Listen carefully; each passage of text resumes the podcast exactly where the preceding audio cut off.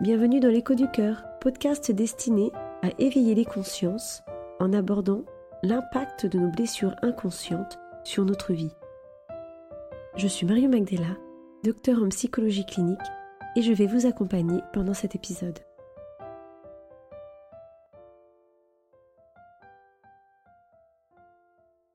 Bonjour à tous, je suis très heureuse de vous retrouver pour ce nouvel épisode qui porte sur un sujet difficile à aborder pour moi, qui est le climat incestuel. Je dis difficile car je sais combien parler de cette thématique est douloureux et peut aussi être culpabilisant. Car parfois, certains parents répètent malgré eux des comportements appris dans leur enfance sans vraiment avoir la conscience que ces derniers peuvent être délétères pour le développement psycho-affectif de leur enfant. L'idée de ce podcast est de mettre en lumière un sujet qui reste tabou et peu compris, et non pour faire culpabiliser. Car nous portons tous des mémoires de nos aïeux, et lorsqu'il y a eu des situations d'inceste dans notre généalogie, c'est-à-dire une agression sexuelle actée par une personne de la famille, il est possible de retrouver, dans les générations qui suivent, un climat incestuel, c'est-à-dire un climat dans lequel les limites entre l'intimité de l'adulte et l'intimité de l'enfant ne vont pas être clairement posées. Par exemple, est-ce approprié de se confier en tant que parent à son enfant? Sur son intimité, ses problèmes de couple, voire sur sa sexualité. Et un parent respecte-t-il l'intimité d'un enfant lorsqu'il rentre dans la salle de bain systématiquement alors que son enfant est en train de se laver? Ou encore lorsqu'il se montre régulièrement nu devant lui, ou bien lorsqu'il l'embrasse sur la bouche. Un parent respecte-t-il un enfant lorsqu'il se montre intrusif dans sa vie intime, en fouillant ses affaires, en rentrant dans sa chambre sans frapper au préalable, ou en le câlinant, en le caressant avec trop de sollicitations, sans veiller à ce que ce soit vraiment juste pour l'enfant? Autre exemple, n'est-ce pas une source de confusion lorsqu'un enfant dort avec un de ses parents régulièrement, notamment lorsque l'un des parents est absent? Car comment peut-il trouver sa place auprès de ses deux parents, notamment dans le cadre de l'Oedipe? Et je reviendrai sur ce point un peu plus tard. Vous voyez que ces situations, même si les parents n'ont pas la conscience de faire un mal, renvoient à un climat incestuel. C'est un climat dans lequel l'enfant va être dans une sorte de confusion intérieure. Confusion dans les rôles et les places. Confusion dans l'intimité en lien avec l'absence de limite entre le corps de l'adulte et le corps de l'enfant. Avec une absence de limite entre la psyché de l'adulte et la psyché de l'enfant. Mais encore une absence de limite entre l'émotion de l'adulte et l'émotion de l'enfant. Un climat dans lequel l'enfant va vivre des intrusions dans son intimité, dans sa sexualité. Et ce, même si aucune agression sexuelle a généralisé, contrairement à l'inceste. Toutefois, ces confusions, ces intrusions vont entraîner chez l'enfant une violation de son intimité, une forme de viol psychologique et émotionnel, ce qui va avoir des effets délétères sur le développement psychoaffectif de celui-ci. J'insiste, je parle ici de comportements répétés des adultes et non de situations exceptionnelles, comme par exemple le fait de dormir avec son enfant bah, suite à un cauchemar ou d'entrer accidentellement dans une salle de bain. Je parle vraiment des situations installées qui créent une atmosphère particulière, une ambiance prêtant à confusion. Alors, comment repère-t-on ces situations de climat incestuel et quelles sont les caractéristiques? Et surtout, comment se libère-t-on des effets délétères de ce climat sur notre vie? Pour répondre à ces questions, je vais poser trois points. Le premier, c'est la confusion. Le deuxième, l'intrusion. Et le dernier, l'impact psychoaffectif. Je vous présenterai aussi une situation clinique assez brève pour pouvoir illustrer mon propos. Et ensuite, comme à l'habitude, je vous donnerai des exercices à réaliser.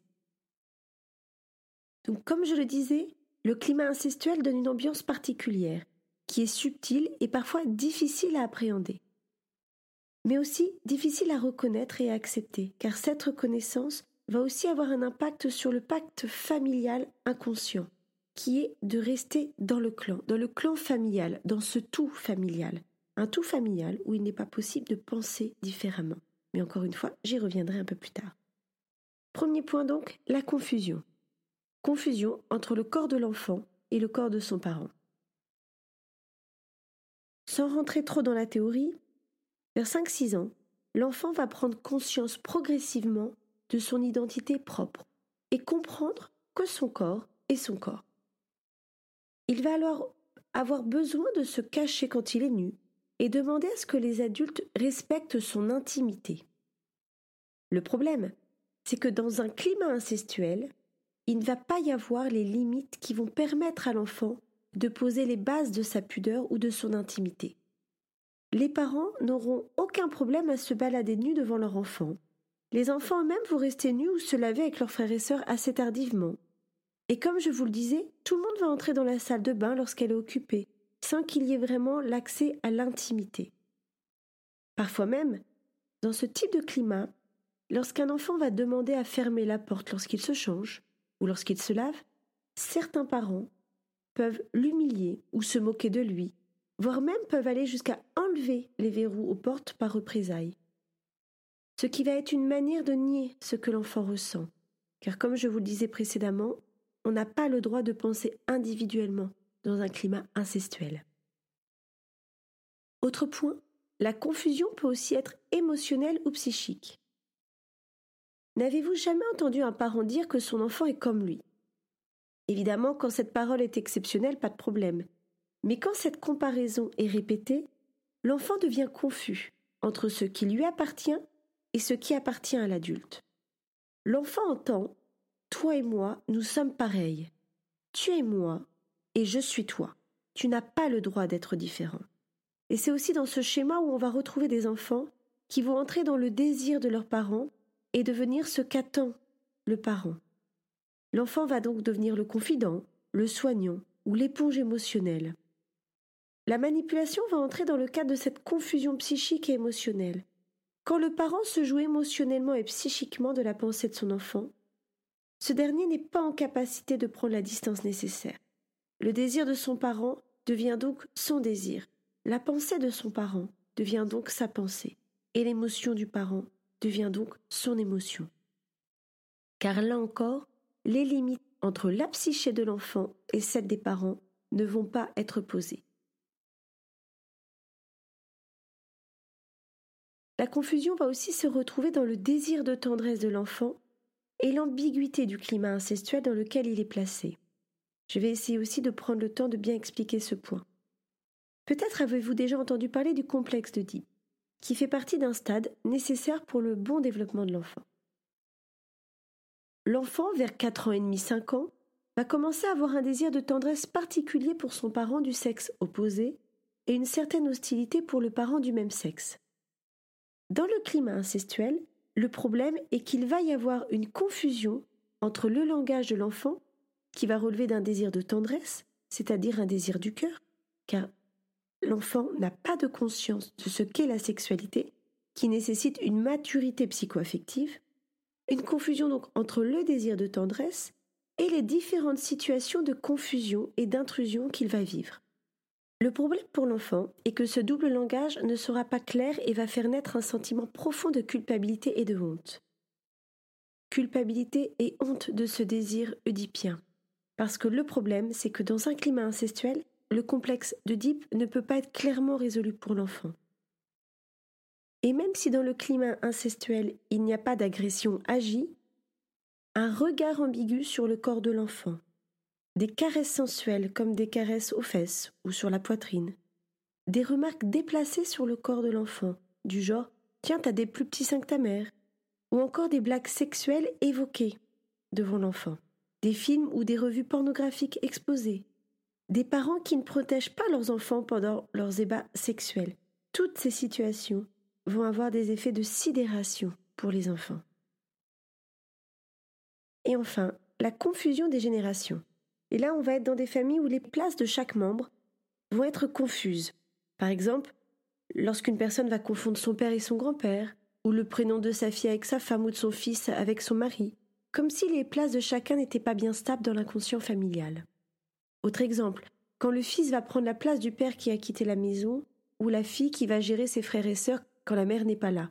Voyez bien qu'ici les générations sont brouillées, et là encore vont générer une confusion chez l'enfant. Deuxième point très important, l'intrusion. Je veux dire par ce terme des situations où l'autre est trop. Trop proche, trop collé, trop collé physiquement, émotionnellement ou psychiquement. Il s'agit des parents qui sont trop présents, trop protecteurs, trop tendres.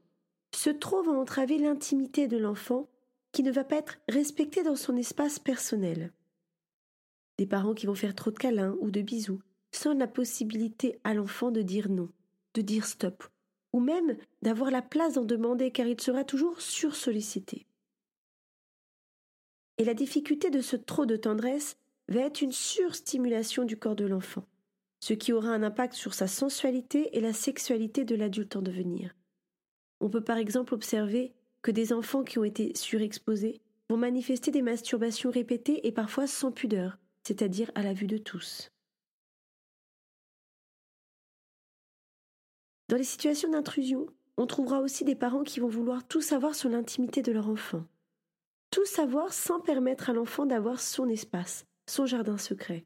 Par exemple, un parent qui va lire le journal intime. Ou encore, chercher à connaître de manière déplacée la vie sexuelle de leur adolescent. On peut donc voir que le problème essentiel du climat incestuel est l'absence de limites et de respect de l'autre. Car cet autre, l'enfant, va être considéré de manière inconsciente comme un objet appartenant à un tout familial, un peu comme dans un clan. Pas de place à une pensée individuelle, non, dans un clan, l'autre n'existe pas en tant que personne, mais comme objet. On pense et on fait tout ensemble. Les personnes qui vont vouloir poser la question des limites et remettre en question l'existence du clan risquent d'être perçues comme celles qui veulent anéantir la famille, qui veulent mettre la zizanie, et elles prennent donc le risque d'être rejetées du clan et donc de la famille en se libérant du pacte inconscient, pacte inconscient qui demande le secret et la pensée groupale. Vous voyez donc que le climat incestuel va entraîner de nombreux effets délétères pour les personnes. D'où mon troisième point sur l'impact psychoaffectif. On peut retrouver plusieurs symptômes ou signes qui vont permettre d'interroger le climat familial. Évidemment, ce n'est pas parce que vous avez une problématique parmi celles que je vais évoquer que cela signifie que vous avez forcément eu un climat incestuel dans votre enfance. Ce ne sont que des pistes de réflexion. Nous allons retrouver par exemple des personnes qui vont présenter des troubles liés à la sexualité, avec du vaginisme, des douleurs à la pénétration, le refus de la sexualité, ou bien encore une absence de plaisir ou de désir sexuel. Cela peut être aussi des personnes qui vont avoir des difficultés à associer une vie affective avec une vie sexuelle. Car la vie affective, la vie amoureuse, va nécessiter un lien avec le cœur, avec la tendresse donc. Et la sexualité, pour une personne qui a vécu un abus, une violation de son intimité, va relever sur un plan inconscient du danger. Faire l'amour, qui signifie mettre son cœur dans sa sexualité, va donc devenir trop dangereux, de l'ordre de l'angoisse de mort pour la personne qui a vécu dans un climat incestuel. Ces personnes peuvent aussi parfois avoir des difficultés à donner la vie et vont inconsciemment se stériliser pour rendre la fécondité impossible. Parfois, c'est au contraire à la naissance d'un enfant qu'une femme va manifester les premiers signes de souffrance, comme lors d'une dépression du postpartum, ou lorsqu'une maman va changer son enfant, ou l'idée même qu'elle puisse avoir une petite fille ou un petit garçon vont générer tellement d'angoisse que cela va venir réveiller des choses dans son histoire personnelle. Nous allons aussi rencontrer des personnes qui vont vivre des grands moments de vide intérieur. Des personnes qui vont avoir une sensation de solitude extrême, avec des difficultés à créer du lien. Comme nous l'avons vu, il n'y a pas de place pour que la personne puisse ressentir et penser par elle-même. La personne n'a donc pas de repère pour une sécurité intérieure et des fondements identitaires stables. Elle a appris à vivre dans le désir de l'autre, selon les codes et la pensée du clan. Se retrouver hors de sa famille peut donc être source d'un grand désarroi. Les personnes vont aussi vivre avec un fort sentiment de culpabilité et de honte en lien notamment avec cette confusion entre le désir de tendresse vécu et le climat dans lequel elles ont grandi, car leur désir de tendresse lorsqu'elles étaient enfants étant resté confus, les adultes vont garder le poids de la culpabilité oedipienne qui n'aura pas été pleinement résolue enfant. Honte et culpabilité donc qui peuvent conduire à des comportements à risque, comme sur un plan alimentaire, des anorexies ou des boulimies, consommation d'alcool ou de drogue en excès, ou des situations de mise en danger en général. Et enfin, ces personnes peuvent aussi vivre des situations de perversion, que ce soit dans leur vie de couple ou dans leur environnement social et professionnel, où elles vont, malgré elles, glisser à nouveau dans des jeux inconscients malsains. Alors pour mieux comprendre le climat incestuel, je vais l'illustrer par une situation clinique, celle de Yannick, âgé de 33 ans. Il me rencontre pour me faire part de ses difficultés sexuelles avec sa femme, ce qui l'interroge sur son amour pour celle-ci. Car il évoque avoir multiplié les relations sexuelles avant s'être marié et de ne jamais avoir ressenti de problème sexuel en particulier. Je sens que Yannick est complètement coupé de ses émotions et est dans une forme de représentation, dans ce qu'on appelle en psychologie un faux self. Une personne qui est attachée aux apparences et au regard des autres sans pouvoir accueillir pleinement qui elle est réellement. Ce sont souvent des personnes qui ont besoin de rester cachées derrière un masque et qui se montrent hyper adaptables en lien avec le désir de l'autre. Yannick montre un grand besoin de séduire et finit par exprimer qu'il trompe régulièrement sa femme. Il dit avoir besoin du regard de toutes les femmes sur lui et que sans ce regard, il s'effondre. Alors, Yannick est fils unique et me dit avoir vécu avec une mère très protectrice. Ses parents l'ont longtemps attendu car ils ont eu du mal à le concevoir. Son père partait régulièrement en déplacement et Yannick se retrouvait donc seul avec sa maman. Il dit que sa mère lui demandait souvent de dormir avec elle quand le père était absent. Yannick explique rechercher systématiquement le contact physique avec sa mère, qui était d'ailleurs très câline et très tendre avec lui. Vous voyez bien que dans cette situation, le tiers, c'est-à-dire le père, est complètement absent. Comment résoudre son complexe de Deep, enfant, dans ce cadre? D'autant qu'en grandissant, sa mère s'est confiée à Yannick sur les infidélités de son père. Père qui se montrait par ailleurs violent verbalement à la maison et qui faisait peur à Yannick. Et face à ces confidences, sa mère se montrait, dit-il, tellement triste qu'il tentait de tout faire pour lui faire plaisir. Nous pouvons voir dans cette situation que Yannick n'a pu résoudre pleinement son Oedipe et que son désir de tendresse enfant a été effracté par le réel. Sur un plan inconscient, il a pris la place de son père avec une mère qui a été trop intrusive dans son espace émotionnel, physique, mais aussi psychique. Trop de câlins, trop de tendresse, des confidences inadaptées, une surprotection étouffante et un père absent. La sexualité de Yannick ne peut donc se faire sans être désincarnée du cœur, car quand son cœur est sollicité, son énergie du cœur ne peut pas descendre dans son corps vers son sexe, car son désir oedipien n'a pas été résolu dans son inconscient. Son désir sexuel est donc vécu trop dangereux pour qu'il puisse se laisser pleinement aller à une sexualité épanouie avec une femme. Sauf pour les relations qui n'impliquent que le corps comme dans les relations extra-conjugales qu'il vivait, où le cœur n'était pas impliqué. Et derrière son besoin de séduction, qui est un besoin d'être désiré par l'autre, je sens le vide intérieur et le besoin d'exister à tout prix dans le regard de la femme, qui est inconsciemment la quête du regard de sa mère. L'enjeu pour Yannick a donc été, entre autres, d'établir des limites intérieures, de se libérer de sa culpabilité et de sa honte, mais aussi d'inscrire le plaisir sexuel comme une source de vie. Une source de vie car quand on a grandi dans un climat incestuel, la sexualité en tant qu'adulte est associée à une angoisse de mort, à un danger sur un plan inconscient. Pour finir, je vous propose trois exercices pour vous aider à libérer cette mémoire incestuelle, cette mémoire de perversion donc. Premièrement, un travail d'écriture.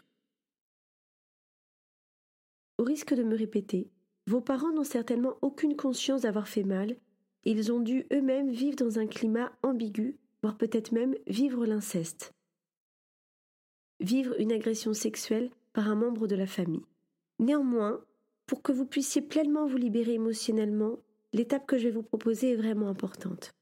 Le travail d'écriture que je vous propose est destiné à vos parents. Alors une écriture symbolique, l'idée n'est évidemment pas de leur donner en vrai, mais de pouvoir écrire pour vous, à vos parents, toute votre colère, vos frustrations, votre dégoût et votre honte en posant qu'ils sont coupables car ils auraient dû vous protéger.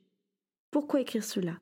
Eh bien pour permettre à votre enfant intérieur de se libérer de sa culpabilité et de sa honte, car c'est lui qui a été victime du dysfonctionnement de la famille et qui vit à l'âge adulte un sentiment de culpabilité et de honte associé au désir et au plaisir sexuel. Et de pouvoir brûler cette lettre pour montrer donc à votre inconscient que vous vous libérez de cette charge émotionnelle. Mais aussi d'écrire une lettre à votre enfant intérieur, pour lui expliquer qu'il est normal qu'un enfant ressente du désir, un désir de tendresse pour son parent, mais aussi le rassurer sur le fait que c'est normal de ressentir du plaisir dans son corps lorsqu'on reçoit des caresses et des câlins. Et que c'est aussi normal que le corps réponde par le plaisir aux caresses. Et que ce qui n'est pas normal, c'est les réactions de l'adulte. Car c'est l'adulte qui aurait dû poser la juste limite et veiller à la bonne distance. En aucun cas, c'est à votre enfant de porter le poids de la culpabilité. L'enfant est victime de son environnement quand il est dysfonctionnel, et jamais l'inverse. Puis d'écrire une lettre de pardon envers vous-même, envers votre vie, mais peut-être aussi envers votre famille si vous sentez que cela est juste pour vous. Pour cela, je vous invite à écouter le podcast numéro 10 sur la question du pardon pour que vous compreniez bien l'importance de ce processus. Deuxième exercice, un travail de visualisation pour aider votre enfant intérieur à poser des limites entre lui et les autres. Pour cela, vous pouvez vous visualiser avec votre enfant intérieur et imaginez une bulle de protection qui pose une frontière entre vous et les autres, entre vous et votre famille, et de sentir que vous vous sentez respecté dans cette intimité, en sécurité dans ce lien familial. Je vous invite à visualiser chaque membre de la famille pour les individualiser. Vous pouvez aussi vous adresser à chacun pour poser les limites et exprimer ce que vous ressentez. Vous pouvez aussi visualiser et créer un lien sécure entre vous et cet enfant intérieur, un lien de cœur à cœur, d'une jolie lumière vert émeraude, pour bien intégrer l'importance de s'aimer en tant que personne et de se respecter dans son intégrité. Et troisième exercice, je vous propose de travailler sur les mémoires familiales. Y a-t-il eu des situations d'inceste dans la généalogie qui expliqueraient ce climat incestuel? Y a-t-il eu des abus dans la famille? Ces prises de conscience vont vous aider à libérer le poids du secret et de la blessure inconsciente liée à l'inceste, car le climat incestuel est souvent la trace d'un acte d'inceste dans la généalogie. Et enfin, n'hésitez pas à respirer dans votre ventre, votre bassin, pour vous libérer des angoisses inscrites dans votre corps et remettre du souffle, du souffle de vie dans votre ventre, dans votre sexe, pour que l'énergie circule à nouveau entre votre cœur et votre bassin. Voici pour ce nouvel épisode qui est un sujet sensible mais si important. J'espère que vous avez pu percevoir la nécessité en tant qu'adulte de poser des limites entre soi et les enfants et de bien considérer l'enfant comme une personne et non un objet de satisfaction. Car il est vraiment important de pouvoir veiller au respect de l'enfant, au respect de sa personne, mais aussi de son espace intime, au respect de son corps, au respect de son intégrité, et de vérifier s'il est toujours OK ou non à recevoir les nombreuses sollicitations, comme les câlins ou les bisous. Et peut-être de temps à autre, de vérifier intérieurement si lorsque vous faites le câlin, cela est fait par envie, envie de partager avec lui, ou est-ce par besoin? Cela parle de votre histoire personnelle et non de votre enfant. Encore un grand merci pour votre écoute. Et à nouveau, si vous avez aimé cet épisode, je vous invite à le liker ou à le commenter. Et si vous souhaitez me soutenir dans cette expérience de podcast, vous pouvez aussi vous abonner et le partager. À très bientôt pour un nouvel épisode.